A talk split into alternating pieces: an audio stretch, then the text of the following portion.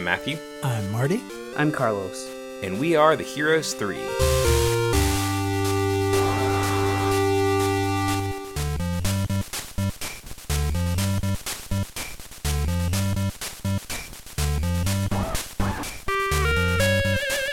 Welcome to Heroes 3, the bi weekly podcast where three friends explore the best, worst, and everything in between in the world of Asian cinema.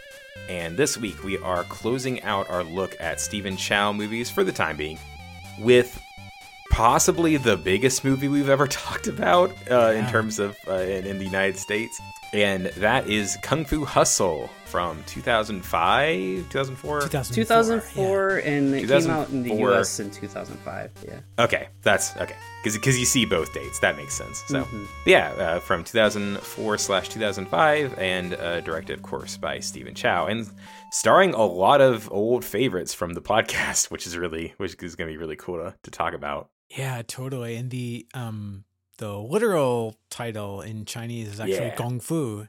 And yeah. boy, uh we were chatting just a little bit before uh rolling with the mics, but this is a film that all three of us uh had a relationship with, you know, before getting through this arc. And I'm guessing for each of us the movie is yeah is almost a new a new piece of work now um, just with our experience with all these great hong kong films and yeah. especially um, recently kind of seeing all these great stephen chow films back to back but thinking of that title even though i think it's probably one of the best english um, kind of localized titles like in the history of Hong Kong movies. It's such mm-hmm. it's such a great title and it really yeah, captures the spirit of the movie. Um, but you can really view this film through this lens of um, kind of honoring the past, honoring the uh, like your elders, honoring the traditions of Hong Kong filmmaking, really. And honestly, I was getting tons of feels um, watching it this time because for my money, Hung, Kung Fu Hustle is the last great Hong Kong film um, before kind of the new uh, sort of world and political order um, that we experience these days when it comes to Hong Kong and Chinese uh, filmmaking. And it's, I think, such a fitting tribute that so much of the film is really um, celebrating some great old actors that uh, we've encountered on the podcast. But it's awesome. It's not just old actors that haven't gotten a moment to shine in a while, but it's almost kind of older, um, like supporting actors and actresses. And I don't know, there's just something about kind of the the goals and the intention of the movie that were just hitting me in a whole new way this time and just yeah damn i just love it yeah, super good time.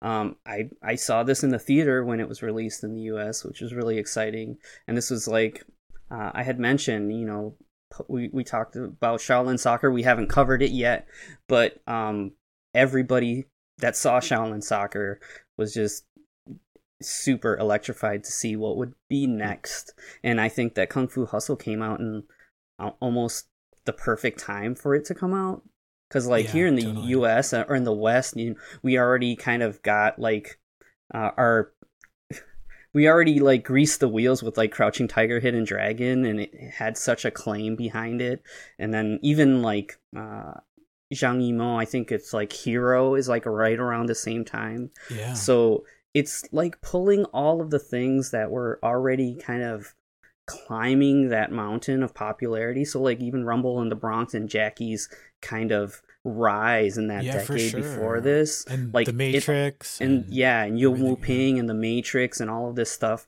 all basically culminated in Kung Fu Hustle in like the perfect way.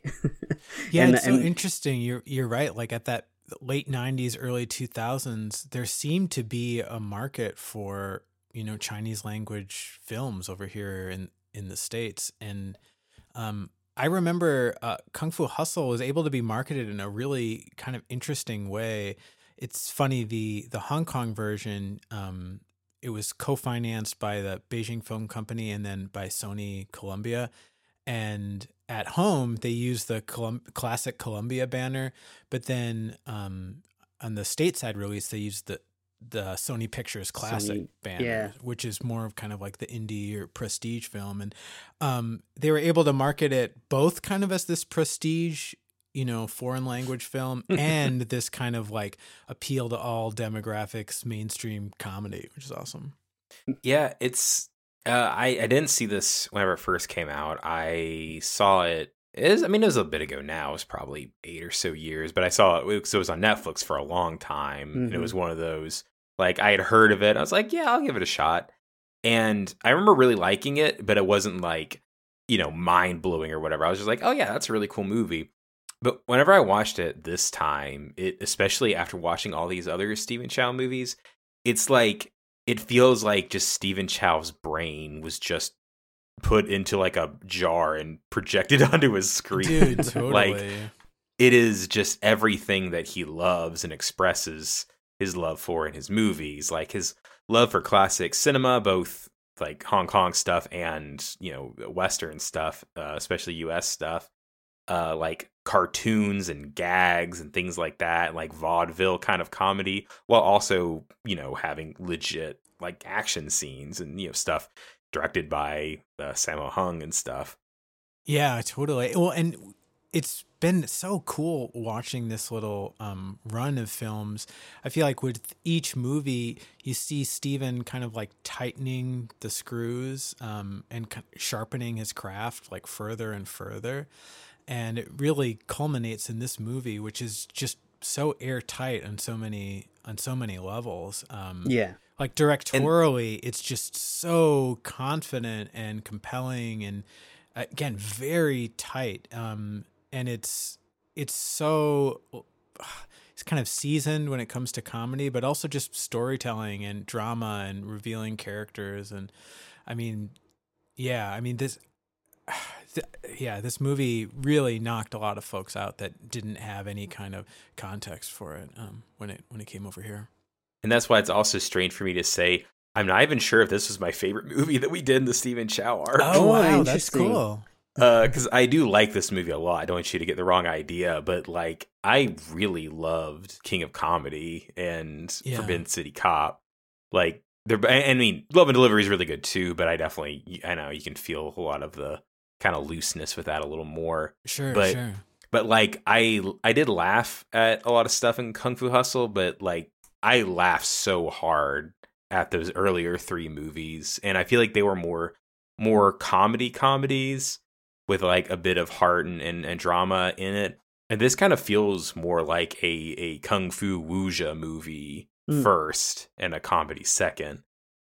Yeah, but, yeah, I, Chow, I, agree with so you. It's, I, it's sort of like this like cinephile piece, um, and it like like you were saying, Matthew. You just see Stephen's brain kind of like on every on every frame. It's um, he finally has this kind of power at his disposal and you know these years of seasoned craft to really yeah to really make the statement he's probably always wanted to make so yeah, yeah. I, I feel like i'm wowed by kung fu hustle probably more than i'm than i'm laughing I, i'm with i'm with you there and like we've already kind of talked about in some of the earlier films yeah i mean some of Forbidden City Cop and King of Comedy are, are, are like so dear to dear to my heart. Mm. It's like, yeah, uh, you'd have to pry them from my you know cold dead hands or whatever. Um, for for me, um, I I like that you mentioned the wuxia side of it, Matthew, because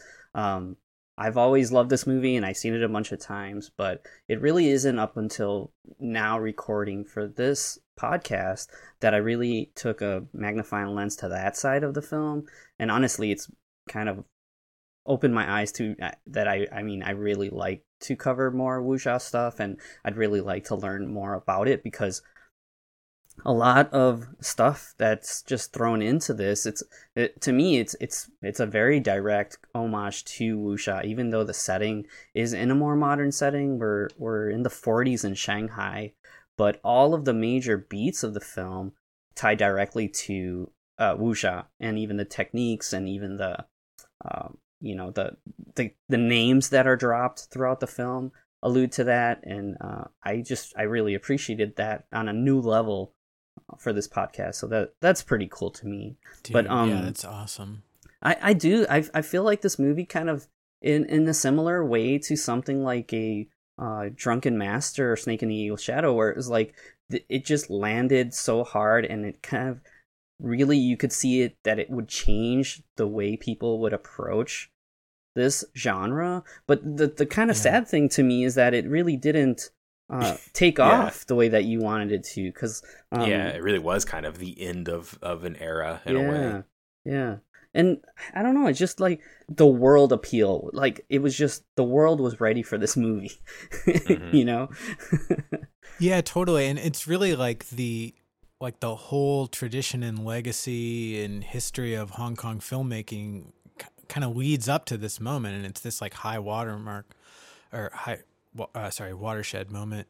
But yeah, it's when I think of like how hopeful it kind of made me feel at the time and how I view it now, it's like, oh man, it's just yeah, it's yeah, kind of weird. Contrast is crazy. Yep. Yeah. Yep. But let's celebrate the film. yeah, yeah, totally. Yeah. and it's just also this is exciting. You know, the handful of times where we're covering a more well-known movie in the West. Um, yeah, it's it's um, nice knowing that uh, anyone list you know the odds of uh, listeners having a relationship with the movie are are a lot higher than two. So it's kind of fun just having yeah more of a loose chat about stuff. For sure. All right, well, let's take a look at the movie. But first, let's take a look at the back of the, I guess, DVD. Yeah. Actually, it might be fun to try to find if there's an actual back of the DVD. I've description from like, like from 2004. Right oh. oh, snap a pic, dude. Yeah, yeah, send a send a pic over. This is the actual back of the DVD for Kung Fu Hustle Axe Kicking Edition. From the brilliant imagination of Stephen Chow, director and star of Shaolin Soccer, comes the hilarious martial arts masterpiece Kung Fu Hustle. Sing, Chow, is a small time crook desperate to join the evil Axe Gang. When he stumbles into a local slum, his cocky behavior sparks an epic kung fu showdown between the town's landlords and the all powerful Axe Gang. As the battle erupts, an unlikely hero transforms into the greatest kung fu master of all time.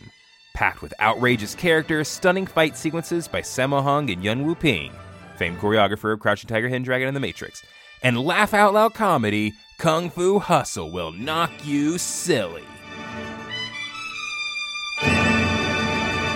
So this movie actually has probably the most like solid story, I'd say, of the four movies we've done for this arc. Yeah, for um, sure. Where it it has it does have a little bit of the introducing a new threat in the last like 20 minutes or whatever and that becomes the big thing but that is you know that's that's a common thing in kung fu movies and this is very much you know kind of like a almost like a best of and like th- trying to to kind of do something new while also staying true to that yeah uh, totally heritage. and I, and I think kind of not since maybe um, once upon a time in China have we encountered a Hong Kong film where like from a production point of view um, is so integrated um, I mean one of the things that I think the three of us love about especially you know kind of classic Hong Kong kung fu films is you get this sense that it's like okay quick we've got 20 minutes before the sun goes down um, mm-hmm. it's like oh that other movie like left like this location we can shoot here and kung fu hustle is um, this kind of lush, extravagant experience in the best way possible.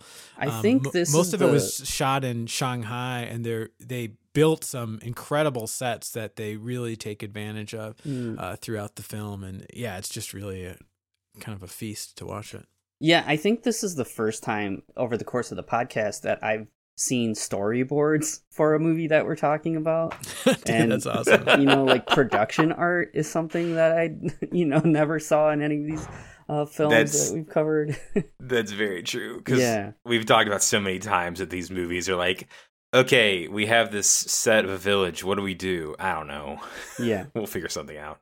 Yeah, and, I mean, and that's what, what that's part of the magic too. Pushing, yeah, totally. Yeah. Oh, sorry to yeah uh, talk. Yeah, we're just so excited about um, this movie. Yeah, yeah, yeah, way too excited. But I mean, uh, like contrast this with Love on Delivery, where um, you can clearly see Steve's like special genius, um, but it's it's very much like within the confines and the expectations of you know like a Wong Jing style comedy or something of that period, and um, film by film, project by project. Stephen Chow's really kind of pushing uh, his collaborators and his crew to deliver something much more on the level of like a Hollywood production. Um, and yeah, they really I think hit that target in Kung Fu Hustle, which is is really uh, saying something. Um, a huge part of the success, or I guess kind of just the the signature um, tone and look of the film um, does have to do with the special effects, which is also not something we always get to talk about um, with Hong Kong films, especially classic films. Um, but uh, Centro Digital, I think, is the name of the. It's like yeah. it was a Hong Kong based um, special effects company. I think they're still they're still active. I think maybe mostly working on like Chinese productions. Um, but uh, they had previously worked on Shaolin Soccer, and they did some effects for I think the Kill Bill films as well. Mm. Um, but Kung Fu Hustle, more than any uh, Hong Kong film up to this point, takes like massive advantage of CG effects, and so many of the sequences of the film are um, really designed to to kind of push uh, the reality or the surreality um, with the CG. And what's interesting is I was really bracing myself, um, like from a, a, like effects point of view, to see how things would would hold up watching it now. and I will say it's like uh, obviously like rendering and maybe texture quality and simulation and stuff is you know shows its age here and there. But i will say by and large the design of the sequences are almost always so strong um, that really a lot so much more of it really held up for me than i was than i was kind of expecting. I agree um, with that. Yeah i, I think that um, what they did with what they had um, was really smart. There's um, a couple of moments where they use cg for uh, the actors themselves and there's some moments where they do like maybe just a limb and it's pretty effective. And I, even though if you know what you're looking for you, you can you can see it um, i think i think it sells it really well. Um, and the there there was really no hollywood movie up to this point that i feel like was so kind of confident in how to use cg it, it's almost like the movie kind of leans into what's kind of rubbery and sort of uh, uncanny about CG even. And if you think about this compared to, you know, some like really famous bad CG of the time in the States, like the Scorpion King or um what's that one where Brad Pitt gets hit by the car? Meet um, Joe Black. Yeah, meet meet Joe Black. it's like yeah. a lot of that is is usually like going for this realism that it will never have a prayer of like of hitting and yeah. the sequences in Kung Fu Hustle, it's like they're they're very dependent on like camera angle, editing, timing, crazy concept.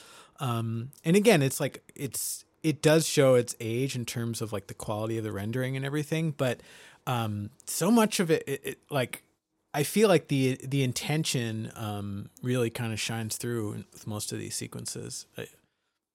Yeah. yeah. So the the I'm not 100 percent if I agree, but it, it I love the, I, all of them have really cool ideas and but yeah, it it definitely you know it's it's one of those where it feels like it stands out, but I also haven't revisited a lot of early Audie's action things to see the CG, and I'll bet it's not very great anywhere in the world. So yeah, um, but the ideas of a lot of stuff's really cool, and um, and there's very few things that feel like they could have accomplished it easily at least with uh traditional special effects. that's a really good point yeah. Um whereas in a lot of hollywood productions it's like you very easily could have done that with just some you know camera trickery or some good makeup instead of uh relying everything on cg that's honestly that's the biggest downfall of this is a different podcast but sure sure. uh that's one of the biggest downfalls of uh terminator 3 is mm. is like it's just you know the the CG is just not good, and there's a lot of cool set pieces that are completely limp because it's oh it's a computer explosion. Cool.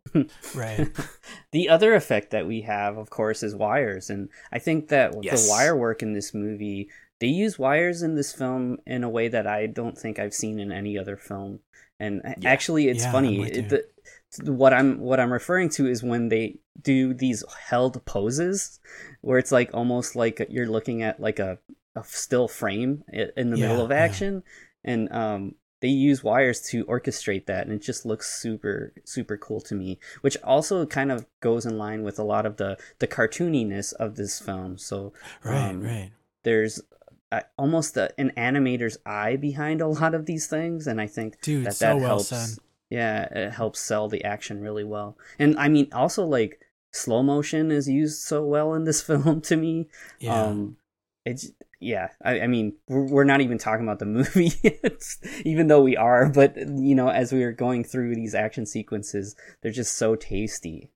yeah, totally. I mean, really, it's like um, kind of like we're saying. I mean, Kung Fu Hustle does appeal to just the cinephile that doesn't have any kind of background with Hong Kong action. Um, it's just a beautifully shot and um, framed and designed um, film. Um, cinematography by uh, Poon Hang-sang we should call it. Also, it's like it an another aspect where it's just kind of like the perfect timing, like you guys have been saying. It's like the, um, it's almost like all the stars kind of aligned for this film. Even just the the quality of lenses and film stock and everything is just is a lot better than even you know a few years previously. Um, and uh, yeah, I don't know. Can't, can't say. I'll, I'll push us into the movie. but yeah, we should so, we should push into the movie. This, yeah. The opening shot is oh, actually, there's the opening title is um. Yeah, is I, also I, really great. Yeah, so it's a CG uh, kind of navigation through what you find is the logo, and there's a butterfly that's guiding you through, and that actually that butterfly is important yeah, in a sure. in an imagery way to where the movie will uh, leave you at the end. So uh, that's kind of cool. Mm-hmm. But then we're introduced to kind of like a gangster situation where you've got a police station that's being the, the, the police are being hassled by the gangsters and uh you got this awesome long single take crane yeah. motion shot in the station and everyone's silent it's so great yeah it's cool yeah we first get introduced to the the crocodile gang yeah. who like that seems to be the person kind of roughing it up and yeah and you think oh these guys are bad yeah yeah, yeah. but um yeah you quickly learn that these guys are kind of small time and the yeah. real villains of the film show up after oh yeah the um the crocodile gang, gang has like they get trapped out in the street they notice nobody's around and uh and it's this beautiful sudden, almost comic book or matte paintingy like mm-hmm. yeah 30s 40s shanghai it's uh it's so evocative yep and then we are introduced in to the axe gang who is kind of like a notorious um i don't i don't know too much about it when i think of the axe gang i was trying to think a little bit and um there's yeah, the drunken master 2 yeah, yeah. drunken master mm-hmm. 2 um boxer from Shantung, the Chen Kuan-tai mm. film. I think that's from Ooh, early seventies. Yeah, actually, oh Carlos Pole. All right, so Hero, the the night the Corey Yuen film Hero is actually yeah. remake of Boxer from Shantung, and Yuen Wah is in that movie, who is also in Dude, this movie. Connection. Yeah, hey, there you go. I get some bonus points for that. There you go. oh, Yuen Wah should be the Kevin Bacon for Hong Kong. Like yeah. degrees of. I mean, kinda, yeah. That'd be awesome. Or but just yeah, Wu Ma.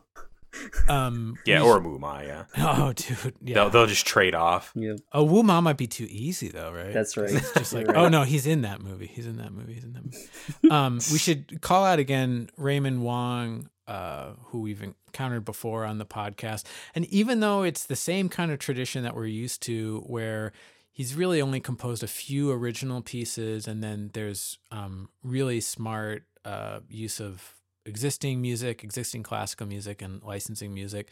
Um, the original music that he did compose is really crucial for the movie, and we have this kind of swanky swung um, piece that's used kind of whenever we see the Axe Gang, and actually, it's over that opening title with the butterfly as well. Mm-hmm.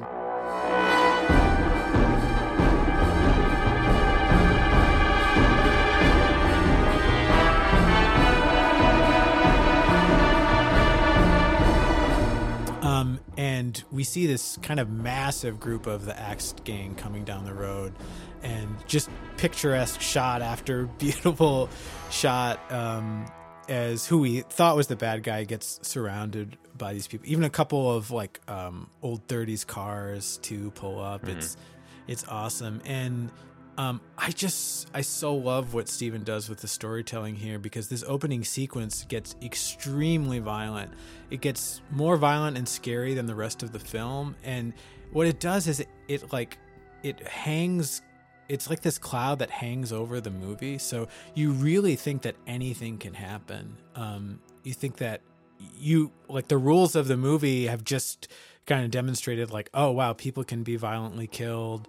Um, you might think it's funny you might think someone's safe but but no and then they never quite actually um, hit this level again which is yeah i just i love I, I can't think of another movie that kind of plays its cards that way in uh, Raymond Wong's scoring, yeah, like that kind of swanky cue that you're talking about, it kind of helps play with the tone too, because uh, yeah, it, totally. It's like, should I be laughing or yeah. am I scared? Even though you're in the middle of this scary moment, there's like some kind of comedy to it where you get Danny Chan who plays Brother Sum, who's basically the head of the Axe Gang here, and um, he has this kind of I don't know, he's maniacal in how he deals with things. Like uh, he'll kill somebody and then he'll just bust out into dance. yeah, yeah, and, totally. yeah, he's like because one of the whenever the gang shows up, this leader of the crocodile gang tries to make a run for it, and one of them throws an axe, and there's this great slow mo shot of him trying to run, but he can't put his other foot down because his leg's been cut off. Yeah, yeah. Um, shot, oh, it's so, and that's another example of like, it's like, yeah, you can see the CG, and it I suppose doesn't hold up, but the shot is so well designed. That shot's really good. Not not all. Um, I don't dislike all the CG in the movie. That no, no, I hear you're really. Well. Um, but yeah, it's like that. Anyways, that kind of thing. And then yeah. I love so yeah, then uh, Danny's character is like doing this kind of like swanky dance with his axe as he's going over to just murder this dude pretty savagely, and then we have this beautiful um, camera pan to reveal like his uh, his wife or his mistress in the background, and yeah, very kind of manga or comic book uh, framing with a lot of this stuff. And she gives an incredible performance, and she's just teary eyed, and she's like, "Please, you know, spare me, boss." And he says something about like, "Oh yeah, I don't kill women, just get out of here." And then she's kind of running off in the foreground, and then he does this waving gesture um, to someone off screen, and they hand him this like pump action shotgun, and he just blows her away. Um, yeah, this is uh, yeah. Again, this is also crucial because we're just yeah we've painted just like such a terrifying character, and the way that Stephen uses that threat um, I think is yeah so so huge to how how so much of the movie movie works. And um, it leads us into the next sequence, which is, is uh, you know much lighter where you see the whole gang in a dance sequence. Yeah. Yeah totally. While the yes this kind of montage like as they're kind of like rising in um notoriety or whatever. Yeah these like snapshots of like crime scenes. And i don't know so i know that there's some censorship in the more widely distributed US version originally. And I can't remember if they took those shots out of that dance sequence or not. But um, later on, they released it's called in America, it's called the Kick Axe version of the film. And uh, that, yeah, that leaves all of the kind of more violent moments. Well, I, the the violence is in the film still, but yeah. they edit out blood basically, and um, that's like the only real censorship that goes on in regards to this film. Yeah, totally. But okay, so um, after they introduce the Axe Gang, we're gonna get introduced to, I guess the the opposite side of that, our our our town folk in our uh, pigsty alley. Pigsty, pigsty alley. alley. I love and, it. And this is yeah, this is one of the grandest sets that I think we've maybe seen in a Hong Kong production, and um, I believe it was constructed at these Shanghai studios specifically for the film. Um, yeah, that's correct. Like, like you were saying, Carlos, how oh my gosh, the movie has storyboards. It was there was a lot of um, you know design. Uh, you know, obviously, like going into this, this is kind of the centerpiece of so much of the film. And boy, they make really great use of of the set and of the space of it. Um, lots of fantastic kind of long single takes with like this kind of swooping crane as we're really moving from level to level. Lots of great kind of circular steady cam shots kind of in the the village square or project square or whatever you might call it. Um, but yeah, just the attention to detail here. Um, it's it's so tactile and and kind of believable. It's really um I just love the movie too much. yeah, the production da- designer for this film is Oliver Wong, and um, he's got quite a few credits. He was art director for Police Story, Iron Angel, that movie we covered from the late '80s. Um, yeah. uh, Rumble in the Bronx, First Strike, Who Am I? He he's got a um, pretty prestigious career and uh, yeah he's the production designer here. And there's a nice featurette where he's talking about what went into creating this set. And uh, he name checks a film called house of 72 tenants which is a film from 1973 and uh, it's kind of almost a direct inspiration for the way this set looks and the life that they give to it. And uh, that film was actually directed by Chor Yuen, who was the the slimy villain in Police Story. he we, Dude, we mentioned nice. in Police Story that he was a director, and that was one of the films that he did. So we kind of get to see the we get to see kind of the the town folk and like their normal life when we get introduced to these three people who at first you don't realize how important they're going to be to the movie. We get one guy who they call him a coolie. He's like carrying around like you know bags of grain and whatever. And he's doing cool flips to get them up one guy that's uh, makes like uh like is rolling out this dough and then one guy who's a tailor.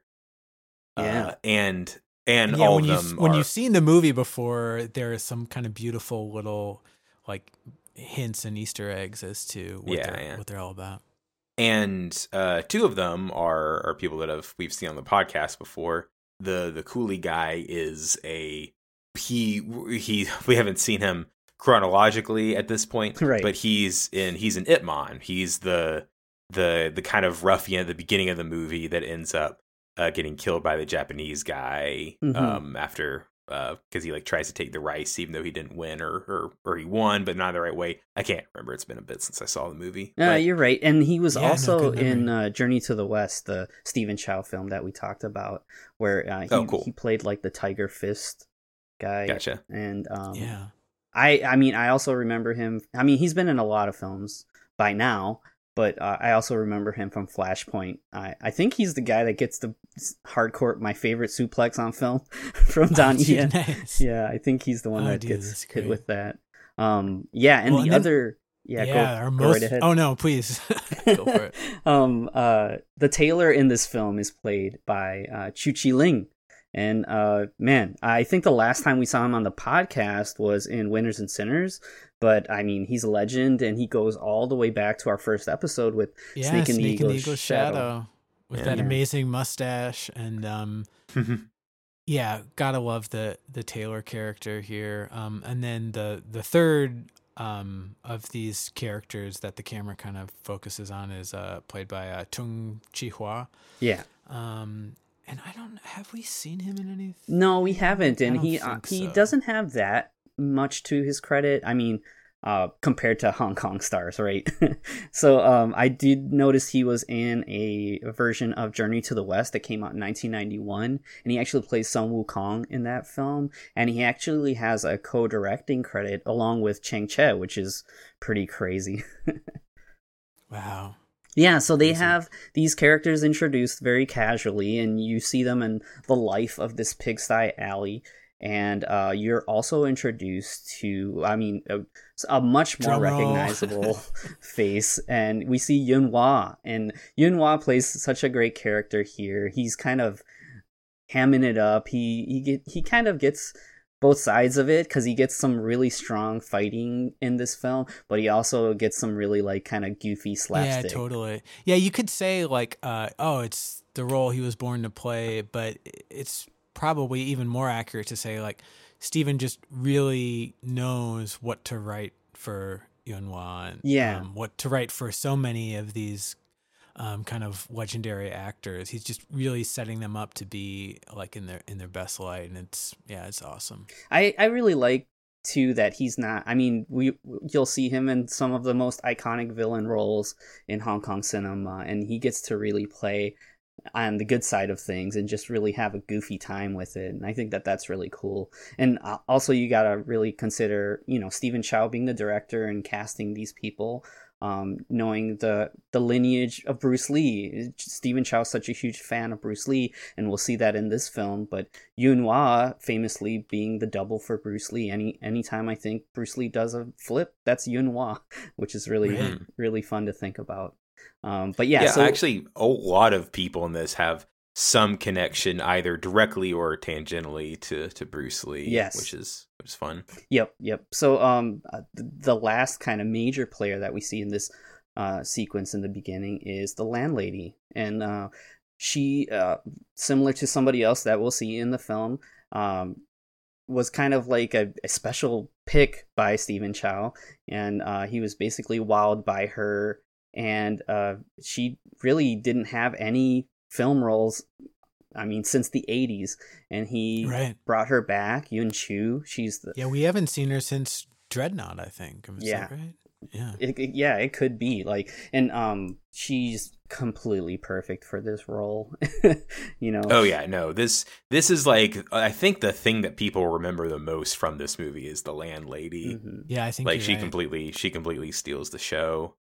And then this kind of led to um kind of a, a new phase in her career. There's like a Kung Fu Mahjong, is that what they're called? Right. There's some some movies that um kind of cast her in like a similar a similar kind of role to this, following the success of of Kung Fu Hustle. But God, does she just kind of command um a scene and uh that also yeah, got to shout out yeah, everything about this production is so good, but costume design um which you know often in a lot of uh, a lot of the the films we watch um, kind of throughout uh, kind of Kong uh, sorry throughout Hong Kong film history costumes sometimes are kind of like a either an oversight or like oh well we're doing this kind of movie. Everyone uses the same um, costuming here. But there's so many touches that really make each of these characters distinct. And she has these rollers in her hair and uh, like half a cigarette forever in the corner of her mouth and yeah. um yeah there must have been tons of outtakes of yeah cigarette coming in and out but it's ah she's so great. And then just kind of almost always like a raised eyebrow and this just incredible like scowl on her face. Yeah what um, what happens here is that the the the town folk are doing their things and one of the young uh, members of the town realizes the water got shut off and he he questions her about it and then she just basically rips into everyone and says like oh we're gonna ration water you know you guys can just deal with it but um you also realize that she is married to uh, Yuen-wah's character, and they're just referred to for the most part as landlady and landlord in the film. But that that's a it's such a great introduction. And then uh dude I, I love when she first corners him he's like standing outside of kind of like the ladies um dressing room and then he's claiming like oh no i'm looking out for peeping tom so i can stop them. And then this sweet old kind of auntie comes out and she, and Yuen-wah says have you seen anyone? The way she just points at him yeah is perfect. awesome. And then there's this reveal when like he turns the other side of his face to the camera and we can see this like huge like lipstick uh print on his cheek. It's uh it's so good. It's perfect. Yeah. So uh, yeah what we'll come to find out through the rest of the movie is that we have these basically hidden masters. And I, I think that that kind of goes in line with the wuxia stuff. And i think it was in duel to the death that i was talking about the the term Jianghu, which is basically the martial world, like the world of like martial artists, like their law outside of the law. And um, this is kind of like in line with that, where it's like these masters they've escaped the Jianghu and they're trying to live these normal lives. And uh, we're gonna see now that that's gonna kind of fall apart because we're introduced to Stephen Chow's character. he plays a character named Sing, which is pretty easy. Best, to... yeah, best introduction ever. Yeah. So um, yeah. yeah. they've got these. Yeah, it's it's. Yeah, there's uh, a bunch of there's a bunch of kids playing soccer. Yeah, and they lose the ball, and he like does these cool like kick and flips and stuff around with the with the ball. And they're like, "Oh, that's so cool!" And he's like, "Oh yeah, you like it?" And he squishes the ball. Yeah. no more soccer, and yep. that's a CG ball. So yes, that is definitely a CG ball, but it's really funny. So, mm-hmm. so yeah, totally. it's him along with Lam Si Chung playing his uh, buddy. I think they call him Bone in some version. They call him Bone. Yeah, yeah. and um, so you would know him from Shaolin Soccer. We haven't talked about that yeah. on the podcast, but uh, very prominent role in Shaolin Soccer, and um, like most of Stephen Chow's films, as he continues, you'll see a lot of recurring cast members. Um, yeah, including Danny Chan. I guess we didn't mention that, but um, yeah. he was also in Shaolin Soccer in a very Bruce Lee like role, and Danny Chan would yeah. go on to play Bruce yeah. Lee. so um, yeah, he, um, he plays him. He's in like the stinger of Ip Man three. Yeah, yeah, and he's in Ip Man four, and he's all he also played. Oh, cool. Him on like a, a series uh, for Bruce Lee like a TV mm-hmm. series. But um yeah, so Sing and his friend come into town looking pretty tough, but they're really just trying to hustle their way into town and it starts with this funny haircut scene. Yeah, yeah, we get to there's the boy that was complaining about about the water. It, I love it because he's like he's like kind of taking a bath, so you kind of understand why his pants are kind of below his butt for it, but he literally never pulls his pants up the yeah, entire rest of the movie. Yeah, uh, Ho Man Fai is the actor, and he just has yeah. this very strange looking face that they use mm-hmm. to great effect. Usually, just like dead straight in the mm-hmm. in mm. the lens. But you um, gotta love it because he's he's not falling for their their ruse here. yeah, totally. And this is maybe um like we've seen how tough the landlady is um, but other than that, I don't think we, at least the first time watching the film, we have too much of a hint of what really kind of lies hidden here in this village. And this character is just like absolutely not at all phased by kind of these threats. So basically, uh, Bone kind of drops his um, his shirt, and you see this axe gang tattoo on his chest, and um, there's crazy sound effect um, with some jiggling of his uh, of his chest. Yeah, um, he's a big guy, and these they, axes. And, and I, I, love whenever he does it a second time, and Steve's like, "Whoa, put the axes away." yeah, totally. So their little con is uh, is meant to be like, "Hey, don't you know who we are? We're with the Axe Gang, but if you pay us a little money, then you know we won't mess you up." Um, but the Ho Man Fai character is just, yeah, again, totally unfazed by this.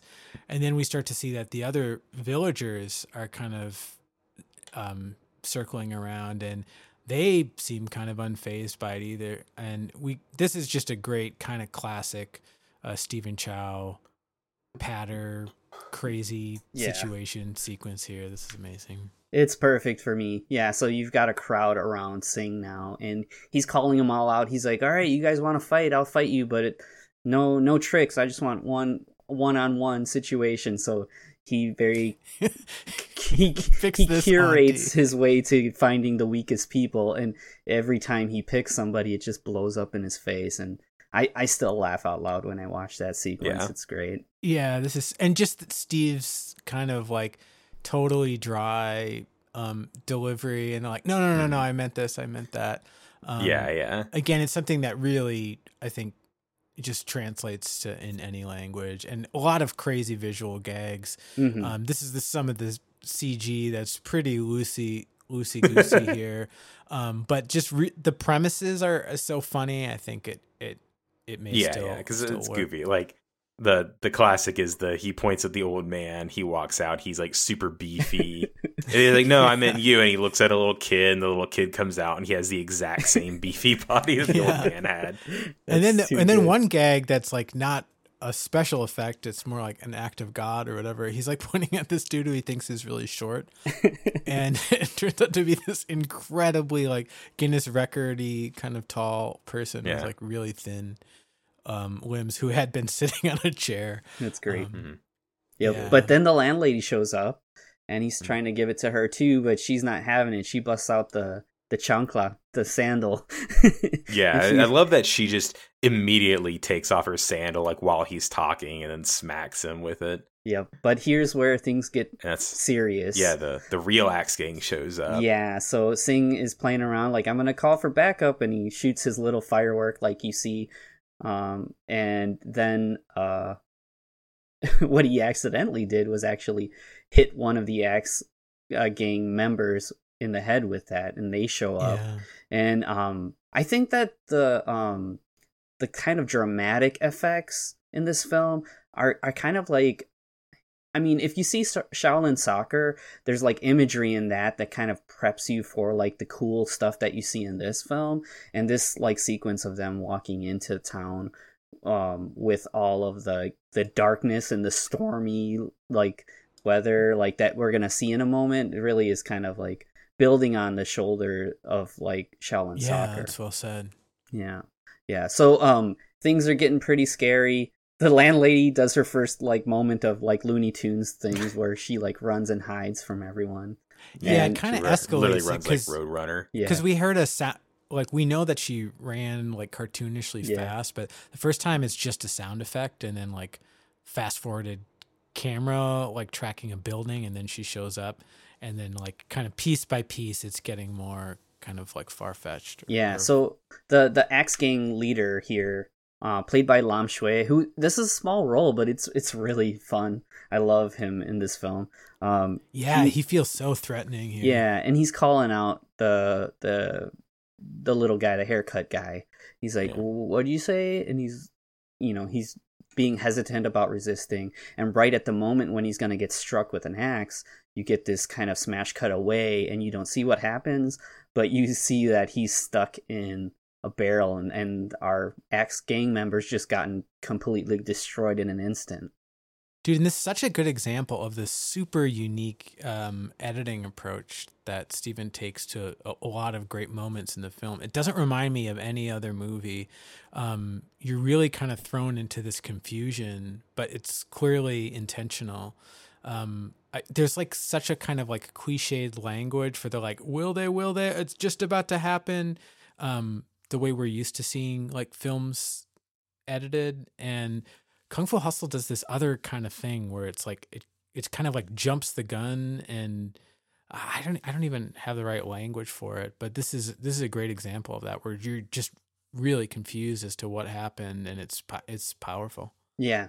So the, the, the real Axe gang members call out for their backup, and they use this uh, basically a axe shaped firework that actually kind yeah. of calls to like Batman because when the the oh, cue, sure. like the music cue kind of gives you a little bit of a Batman movie theme vibe to mm-hmm. it.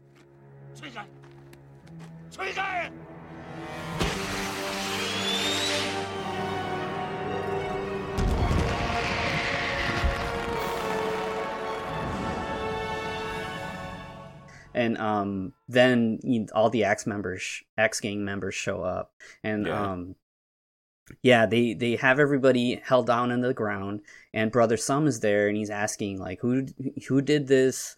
And um, now we get another really cool kind of uh, moment where the music really matters, and it's a track called "Decree of Sichuan General" that starts playing, and uh, the way that the music builds in this with the action is just like perfect because they've got a yeah, couple so of good. yeah uh, townsfolk here they get doused with some type of flammable liquid and just at the moment when they're going to get um, lit up you see our first master and it's the the coolie played by Xing Yu yeah and, totally um, and and again by this point in the film like we haven't really had anything that cartoony um and I mean, I I remember vividly. It's like that open the opening violence is so kind of shocking. It's like you really don't know what's what's going to happen here, and I think it's kind of kind of brilliantly done and and sets us off to an incredible action sequence. We alluded to it on the last episode, but the initial um, action director was none other than Sammo Hung, mm-hmm. um, and he um, it, sounds like it was a, a mixture. I'm finding a little more information actually, even as we're rolling here, but mixture of some illness and maybe a little bit of like crew disagreement. Um, but he was working on this initial sequence. I'm not sure if he completed the this entire sequence that follows, but he definitely started it. And um, uh, yeah, we talked about this a little bit last time. Um, but when Sammo was gone, um, you had to replace him and is it a lateral move? Is it an upgrade? Is it a, who knows what? But then you know Woo-ping comes in. Yeah. So this is really the first time since Magnificent Butcher where you have uh, action, a film action directed by both Sammo and yeah. Woo-ping. And it that really does make sense because this first action set piece feels a lot more grounded, and the other action set pieces feel more like high flying which yeah. is like this this era of Yuen Woo-ping is a lot more of the the wuxia high flying stuff. So it, it kind of it, it, tracks. Yeah, and a lot more poses and um, yeah, yeah, yeah. But this this opening burst of action with our coolie is so mm-hmm. cool. And oh, um, oh yeah, because his his whole thing is kicks. So he just yeah, all he just looks so kicks. powerful and mm-hmm. great great um, use of camera here. Um, some beautiful slow motion sequences and mm-hmm. um, these really kind of like close shaves, like near misses and stuff. And, yeah, uh, so good. And we're then introduced as the carnage continues to our other masters, and uh, the next one up to defend the town is Chu Chi Ling, and it's perfect actually. He's the tailor, and they kind of give you a little couple of shots of his like kind of rack with the kind of like curtain rings, but those curtain rings are actually like the Hung Gar, like 36 yeah. Chamber of Shaolin uh, rings that we're, we're, used to seeing. So I, I love yeah. that. It's such a cool way to the way they slide together. down on his arm from That's one of my out. favorite shots in the movie is when he, he like throws like the measuring tape like he uses to measure people because he's a tailor right, and he uses it to break it and puts his hands uh, as they slide on. Yeah, and um, the, they they call the style Hung Gar Iron Wire Fist is what he's using in this mm-hmm. film. And actually, Xing Yu is they they mention it later in the film, but they say his style is the twelve kicks from the Tam school, and that's uh, actually a style called Tan Tui, which is actually a reference into like a northern style like forms. So the 12, 12 steps is like kind of like a kata form where um, you'd have to like know all of these things. So what I read is that people use that a lot for uh, students for training because it takes a lot of memorization and it's. Uh, but right here, nice. you see it. It's also referred to as like springing leg style, and you see a lot of that here because he's a very proficient kicker. I wonder if Xing Yu has like a northern accent because he plays a northern style guy in, in Ip Man also. Oh, maybe. So, yeah. So maybe he does, and just you know, yeah, I don't hear it because yeah, obviously I don't and, speak the language. But yeah, so after Chu Chi Ling does his thing for a little bit, we get our next master, and that's who we mentioned earlier, Dong Chi He is uh, using Bagua Gun the eight trigram pole, and uh, he's uh, his name is Donut in the film because he's a baker, which is great. But yeah. the yeah. the imagery they use for him in this fight is just so cool. Right off the bat, I love the moment where he kicks the stool to knock his poles down and grabs one as it as his, as it's falling and he's not even looking at it. And then uh, he's drawn into, into, the action because he sees that the Axe Gang is using uh, firearms and Tommy uh, guns. Yep, yeah. it's the perfect way to defend against these at the range that he wants to fight. So you see him just totally destroying these firearms. It's it's really cool. And there's also more, really more gun shaming. Yeah, that's right. We talked about that on the podcast before. Yeah, it's ongoing. And uh, use of CG here for like a layer of dust over the action, but it's actually mm-hmm. actually pretty cool to me because it they're intentionally obscuring any everything and that's showing you the strength of his technique. Yeah. You know, it's so dusty yeah, in this totally. town, and his swings and his attacks are just kicking that up. and it, and I, it's also very cartoony because it's like the big fight and it turns into a dust cloud. Oh, perfect! Yeah, I didn't so. even stop to consider that because I just thought yeah. it looked so cool. But you're totally, totally right. Yeah. yeah. So they they defend the town, and I mean, of course, it's a victory, but uh, you know, as with any kind of gangster situation, there will be retribution. I, I, I, wrote the only note I had at the end of this scene was Stephen must have been like a kid in a candy store making this movie. Yeah. Oh, dude, totally. And mm-hmm. what a mm-hmm. cool like theme that it's essentially like, oh, there's hidden talents where you least suspect them, and not from people who maybe look the part or are the age you would expect for like your kung fu hero. And I don't know, it's it still feels fresh like today. This is not something that is at all typical in an adventure movie. And I also like where where it like positions these characters as like the leads, the heroes, but they're honestly yeah. like the backup to whatever Stephen Chow is planning for Sing's character. And I think that it's really cool just kind of these parallels as they go through the film. I think that I mean it just makes it endlessly entertaining for me. You, you you're followed after the scene, you're you're seeing uh Sing and his homie at the Axe Gang, and they're just they're barely they're strung up in yeah. chains, yeah. and uh, they they barely escape. And but but Sing says like, yeah, I want to join the Axe Gang, and uh, brother Sum's like, I, I love it. He says, "Have you ever killed anyone?" And he he responds with, "I've always thought about it." yeah, yeah. Is, I I kind of went back and forth between because the first time I watched it was with the dub, and this time I did the sub, and obviously obviously the sub's gonna be better. Yeah. Um, but the the dub line for that actually is pretty funny because it said, "Ever killed anybody?" Not yet, no, but uh, I've always wanted to. Oh, nice, yeah. nice. I don't think I've ever seen it dubbed. Even when I saw it in the theater, uh, like Marty was saying, this was like under like a prestige like release, mm-hmm. so it was subtitled. Yeah, yeah. I mean, it it's kind of like the Mon dub or whatever, where like it's fine, kind of anime uh, sounding. Yeah, kind of anime sounding. The the pr- the big problem with that is that it's a lot of people kind of affecting a little bit of an accent, oh. and it's not like offensive, but it's just a little weird. Yeah, yeah, yeah. It's right. like gotcha. you just just just do a, a voice. Like yeah. you've watched an old kung fu movie, they're not trying to sound Chinese in those, right? So, totally. So, um, brother, Sum tasks Sing to kill someone. So that's like his mm-hmm. dri- his driving force, and you yeah. get a moment here where you kind of learn a little bit about Sing where uh, he says that uh, you know he doesn't want to be like all these other beggars, him yeah. and his friend, and he says like you know that uh, his his friend Bone says, "How are we gonna kill anybody in Pigsty Alley? They know kung fu." And uh, Sing says, "I know kung fu. Uh, I learned the Buddhist palm." So that kind of gives us a, a cool little flashback, and we get to see another Yuen Clan member. Yeah, Yuen Cheung Yan plays this like beggar man. Um, and this is really, really well done. It's uh he's introduced just as like an off-screen voice, and we're just kind of focused on this little kid portrayal of, of. Sing. Also, I love this flashback. It starts as basically fully black and white, and then each scene gets slightly more saturated, but never kind of like fully in um, mm-hmm. like rich rich color. Um, but we hear this voice, and it's he's claiming like, "Oh wow, you have the perfect look and bone structure and everything for Chi Flow.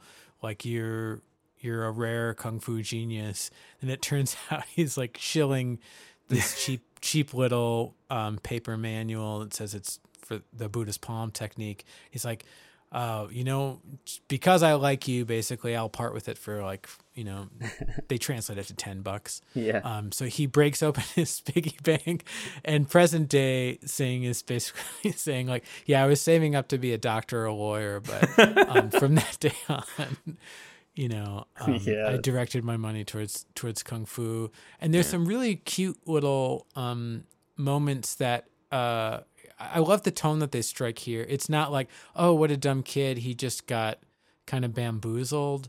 They they have this like, well, is it real or isn't it real mm-hmm. tone mm-hmm. that kind of runs through the course of the the course of the movie, which is pretty crucial. We see him doing some forms in this courtyard, um, and then he ends with his fists like aiming up towards a tree, and then there is a breeze that's happening at the same time, so the top of the tree moves. Yeah. Um, and then it cuts to uh, he's he's seeing um, this group of boys that are terrorizing this little girl, and he tells them to stop. Um, and it's uh, he tries this this one um, kind of close quartered punch technique. Nothing happens, and the boys just like really beat the hell out of him, and it's it's a really savage scene. Then they end up just like peeing on him. they pee on him, which is really weird. But it's funny because there's like sad piano music playing too. While, yeah, yeah, while the kids getting I love peed it. on. But um, one no, thing I super, noticed this yeah, time brutal. is uh, you know, we watched King of Comedy yeah. and Alex Lamb, the kind of junior triad member leader, he's, he's the, the, head bully. bully oh, cool. Yeah, and it was funny because I'm watching it and I didn't recognize him, but when I heard his voice, I was like, "Wait."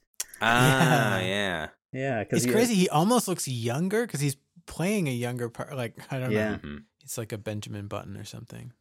yeah, but that was pretty cool. I never noticed that until this mm-hmm. time. So thanks, Marty. Cool yeah, but they're they're trying to they're trying to like steal this girl's lollipop, and one of them mentions that the girl's a mute, and that's that ends up becoming very important later in the movie. So I just mm-hmm. had to mm-hmm. mention it here. Yeah, and actually, it's pretty pretty soon after telling this story. Um, I like when he first started. It was maybe like uh, dawn or something, and then it's the or it's like a different time of day or something when he comes back to it, and then there's this ice cream cart that comes by in the foreground and Bones like, "Ooh, ice cream."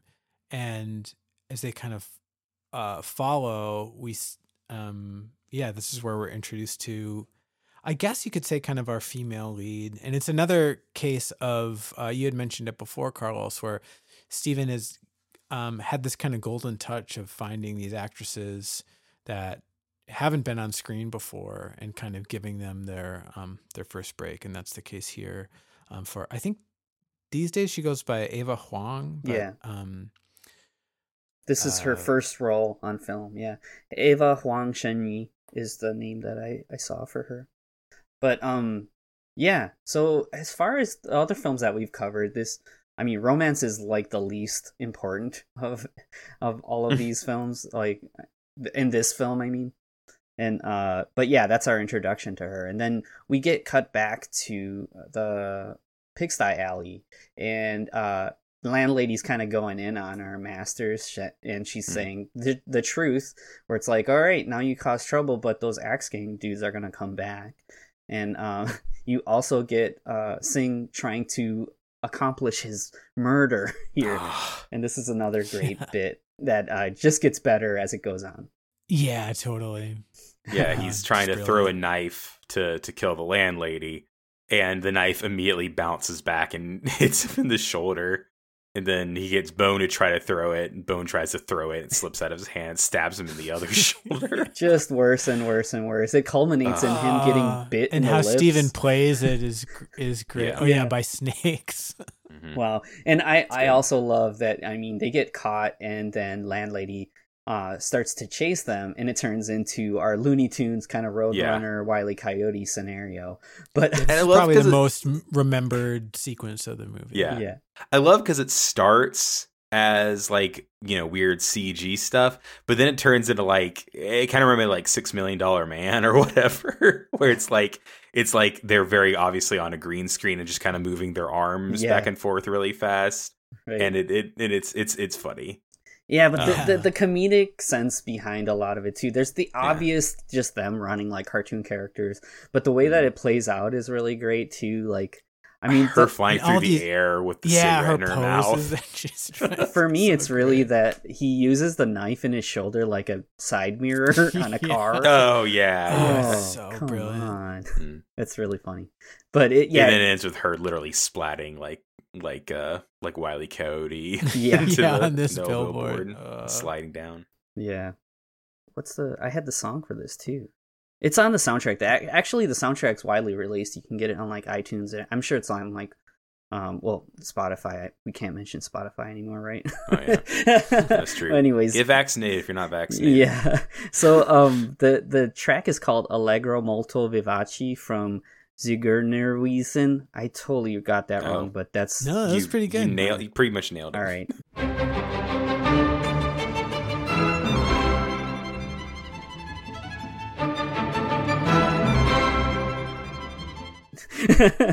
but on the soundtrack, it's actually uh, played by a Japanese violinist. Her name is Akiko Suwanai. Oh, cool. Yeah, and she's accompanied by the the Budapest Festival Orchestra. So uh, they used nice. that track, and then following it, there's a little scene of him kind of trapped in this.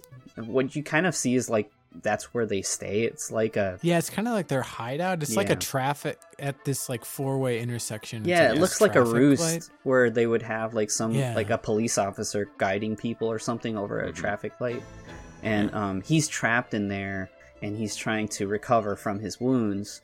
And you're starting to get a little bit of this. Hey, there's something more to his Buddha's palm here because he's like actually like denting the metal around him as he's like punching yeah. the the booth and um mm-hmm.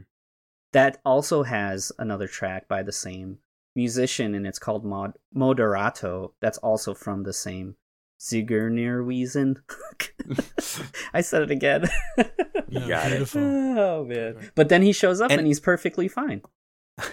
I do want to mention one thing in that is that because he got his his lips bitten by a snake, yeah, he has like yeah, these comically big it. lips. Mm-hmm. And the reason, the main reason I mention it is because he also got big blown up lips in one of the previous movies we just did, but those were a practical effect, and in this one they're very clearly a CG effect, and right. it's it's just it's just interesting being able to put them side by side because obviously I'm, I'm a big fan of, of goofy prosthetics. So. Yeah, it's pretty nice. great. Um, you do get a moment here where they introduce who would become a prominent uh, antagonist in the next mm-hmm. act of the film, but uh, it's it's really downplayed. And what you get now is uh, the landlady basically deciding the fate of the three masters, and mm-hmm. she's um, uh, going to like basically fate, and she picks a stick determining their fate and they have to leave. So the three masters are getting kicked out, and then it cuts to the Axe Gang, and they've hired some assassins. These two guys that we saw earlier, and one is played by uh, Feng Harkon, Harkon Feng, our, yeah. our favorite villain from all of our movies. So it's mm-hmm. pretty cool. They're uh, two musicians that are kind of uh, one is definitely blind.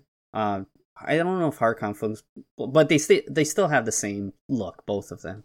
Sunglasses, yeah, like zither and, players. Yeah, yeah, yeah. Now their task is to kill these three masters yeah. to get revenge for the Axe Gang. The one thing they mentioned that ends up being important is that there's like they're the they are the number one current killers, but the actual number one killer is a guy called the Beast who is currently in a in an insane asylum. Yep. that won't come up later. yeah. I do I do want to want to shout out the uh, like the sidekick to like the yes man for the Axe Gang. Oh yeah, who's just he's just constantly yeah. like Tin yes, that's great, you're the best. Mm-hmm. Oh, that's a great poem you just said. yep. Yeah, and we just saw him in King of Comedy as one of the yeah. triad. Um, and yeah, and also in Shaolin Soccer, he's a mm-hmm. kind of long-standing Stephen Chow player. Yeah, so he's good. great. So next scene, the our three masters are like about to leave the town for the last time. I but, love this sequence. But they decide so nice. to do like one last spar. Um, and this this also, I, I know you said this might be Yuen Woo-ping Ping at this point, but it still yeah, this feels is definitely Yuen Woo-ping. Yeah, yeah, and and it, it what actually it reminded me a lot of the Sammo fight from Ip Man 2, I think. Oh, sure. Where yeah. it's like the masters table just doing their fight, flipping, yeah, the table fight, flipping around and stuff, but like in an enclosed space because they're like on a on a stairwell.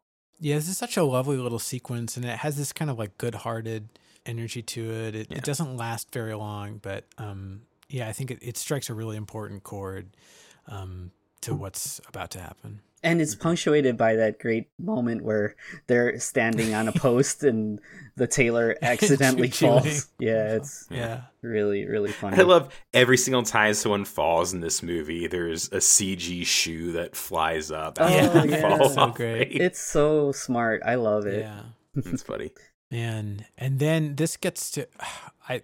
This is another example where just really great design of a, a sequence mm-hmm. where it's kind of the CG still holds up very mm-hmm. well because it's just um, really yeah, real quick is really strong. Right before that, there's I just want to call out a thing there is a brief bit where it kind of we kind of just see like a couple of little snippets of these people's lives as the sun's going down and just kind of get a little shots of, of them in their yeah, homes doing yeah. different things with a couple of gags here and there it felt very rear window to me oh totally like totally. like just like seeing little bits of people's lives going through and you know knowing how much of a fan Steven is of, of classic Hollywood that mm-hmm. wouldn't shock me if that was intentional oh dude yeah really good good call. Yeah, using kind of like the multi levels of the the environment in a similar yeah, way. Oh, yeah. It's awesome. like it's like Rear Window with a pile of poop. Yeah, yeah, where a, where a person's pooping on a, on a little straw mat. Yeah. Oh, it's it's so great. I could just I can just see Steven smiling hearing that. Yeah. Um, and so uh, yeah, this leads to this really awesome kind of mysterious sort of western tinged um, mm sequence where Coolie is is leaving and he passes by one of the zither players as he's going, gives him kind of a strange look, but keeps going. And so, um, what's so brilliant about these killers being musicians is they they get to score these sequences, yeah, um, as well, which is super effective. Mm-hmm. Um, but he, as he's walking away, we start to hear this kind of mysterious music, and we're also hearing these kind of windy sound effects and bit by bit we get the sense that things are are not are not safe and one shot in particular that's like really kind of striking and, and scary is there's this cat on a ledge and the camera is kind of tracking kind of um, o- along the profile of Coolie and this cat jumps off the ledge and as he jumps it's like the way the light is cast, you see his shadow against the wall, and then you see that shadow like sliced into. yeah, just again some really inventive um, kind of de- design here, uh, but yeah, ultimately this zither music ramps up, and Coolie turns around and like is terrified, and he's staring down this zither player, and he um, casts like one huge strum, and again some nice camera um, camera choices here, but he's decapitated, beheaded um, by who knows what. Yeah, um, it's super cool. So there were two assassins, and we see the next one now. And he goes into the tailor's shop, and uh, Taylor says, "Hey, we're closed," and uh, a fight breaks out. So we've got Chiu Chi-ling fighting Har Kong Fung, which is so yeah. awesome. so cool. Yeah, yeah it's it's one of those like, that like quartered fights. Yeah, yeah, it's one of those fights that like it. I don't know if it happened. It probably happened at some point in the past, but it it, it does kind of feel like one of those like getting the band back together kind of things yeah. where the two of them are interacting. I also really well, like there's a moment here where Har Kong Fung is like hanging from the side of a wall, giving me totally like almost like a mantis style vibes to it. It's yeah, really, yeah. really cool. And I love how they're kind of damaging the environment. Um, some of that CG holds up pretty well. It's cool. I almost get a sense that it's like, oh, this is there's a there's a little bit of a Matrix quality here. At least for me, I, I, I don't know. I can um, totally see and, that. I mean, I think that... and I like the sense it's almost kind of like reclaiming the Matrix yes. for, for Hong Kong with these older dudes. It's That's awesome. exactly what I was gonna say. I think it's really cool because it's like it's like no we're gonna do it now and this is like what we're gonna do with these techniques that you know Yuen Woo-ping maybe like you know the ideas that kind of formed while he was doing the matrix like now i'm gonna do it like at my way. I think that's really mm. yeah really yeah, cool. totally. and and the moments you were talking about about the environment getting damaged i also think that that's really smart too because do you get moments where it's not somebody punching i mean you definitely get moments where they're punching into a wall or something but like in this sequence you get a moment where the tailor like he pulls his arm back to punch but he he contacts the wall but the wall gets damaged by the startup of his attack he's not attacking the wall itself he's attacking his opponent that's on the opposite end but that just shows you the strength of his attack that the startup of it is enough to damage the wall not the attack mm-hmm. itself I think that's that's really really cool. But he's um he's drawn out into the courtyard, and you see that the zither player is in waiting. So now he has to bear the brunt of these attacks, and he's able to defend himself a little bit, and he's kind of resourceful. He uses like this big stone wheel. But ultimately he's just on the brink of getting killed as well when now we've got donut and donut shows up using his spear now and uh, i mean basically the pole style is basically the training mode for the true style which is the spear and you get yeah. some really great imagery here that it's like honestly like you know right in line with like anime or, or stuff like that where um, we've got these really wild like wuxia elements to this fight where it's uh it's not a physical fight. It's just you know the effects are fighting each other.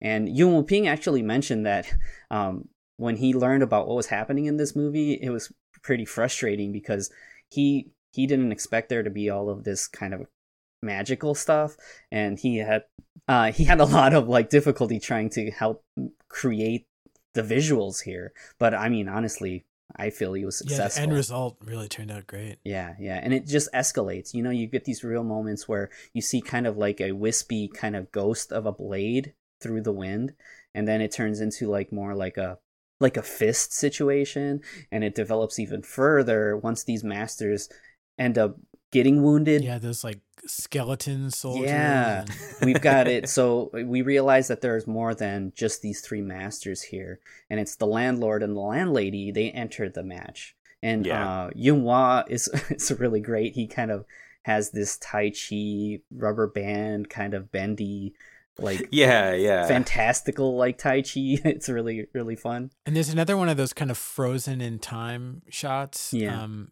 it's so well done when Yuen Wah enters and it's like the camera is kind of like craning down, um, but they're all just still and it's like there's an earlier moment like that, very similar to King of Comedy with the um the the lollipop girl when Steven is like threatening her with a knife and they end up striking this pose in front of this Fred Astaire poster. Mm-hmm. Um and yeah, just this is yeah the visual language of Stephen Chow here. Yeah, and uh, so Yuen Wah handles these two guys, but uh, they're still in the fight. And uh, next we see our other final master here, and this is uh, the landlady, and she has a technique called the lion's roar, and it's basically she's using it to shut people up throughout the rest of the film. But you see that it's actually like a physical like attack that she can use and it's just so cool how it's kind of yeah. staged and escalated to that point. It's just, yeah, yeah, it's really fun. And there's the incredible shot where the the the axe gang leader is like they're just in the car trying to watch the ah, fight. So good. And the and the landlady just kind of appears in the back seat with them. Yeah. And does like this completely silent, like threatening. That's a, a great a great yeah. This like the... pantomime. Yeah. With a little Bruce Lee. That's yeah. It's, it's definitely flick, yeah. yes because that's that's lifted straight out of Way of the Dragon. Um, yeah, yeah. Bruce Lee silently threatening his his yeah. potential victim, and uh, yeah, incredibly effective here. And I mean, our first direct Bruce Lee reference in the movie. Yeah. And really well acted by um by Danny. Uh, he's just so terrified, and I like as they're driving away, he's just like shivering. yeah, yeah, that's super good. And then there's the gag of him accidentally getting caught on fire. Yeah. oh yeah. As yeah. the driveway. That's pretty funny too. but yeah, now our now our masters are are are all dead. Or one of them like with his last uh with his last breath. This was interesting because uh, I turned on the dub for this. Because in the in the yeah, he speaks Chinese English, version, yeah. he speaks English. He says like, "What are you prepared to do?" or something like that.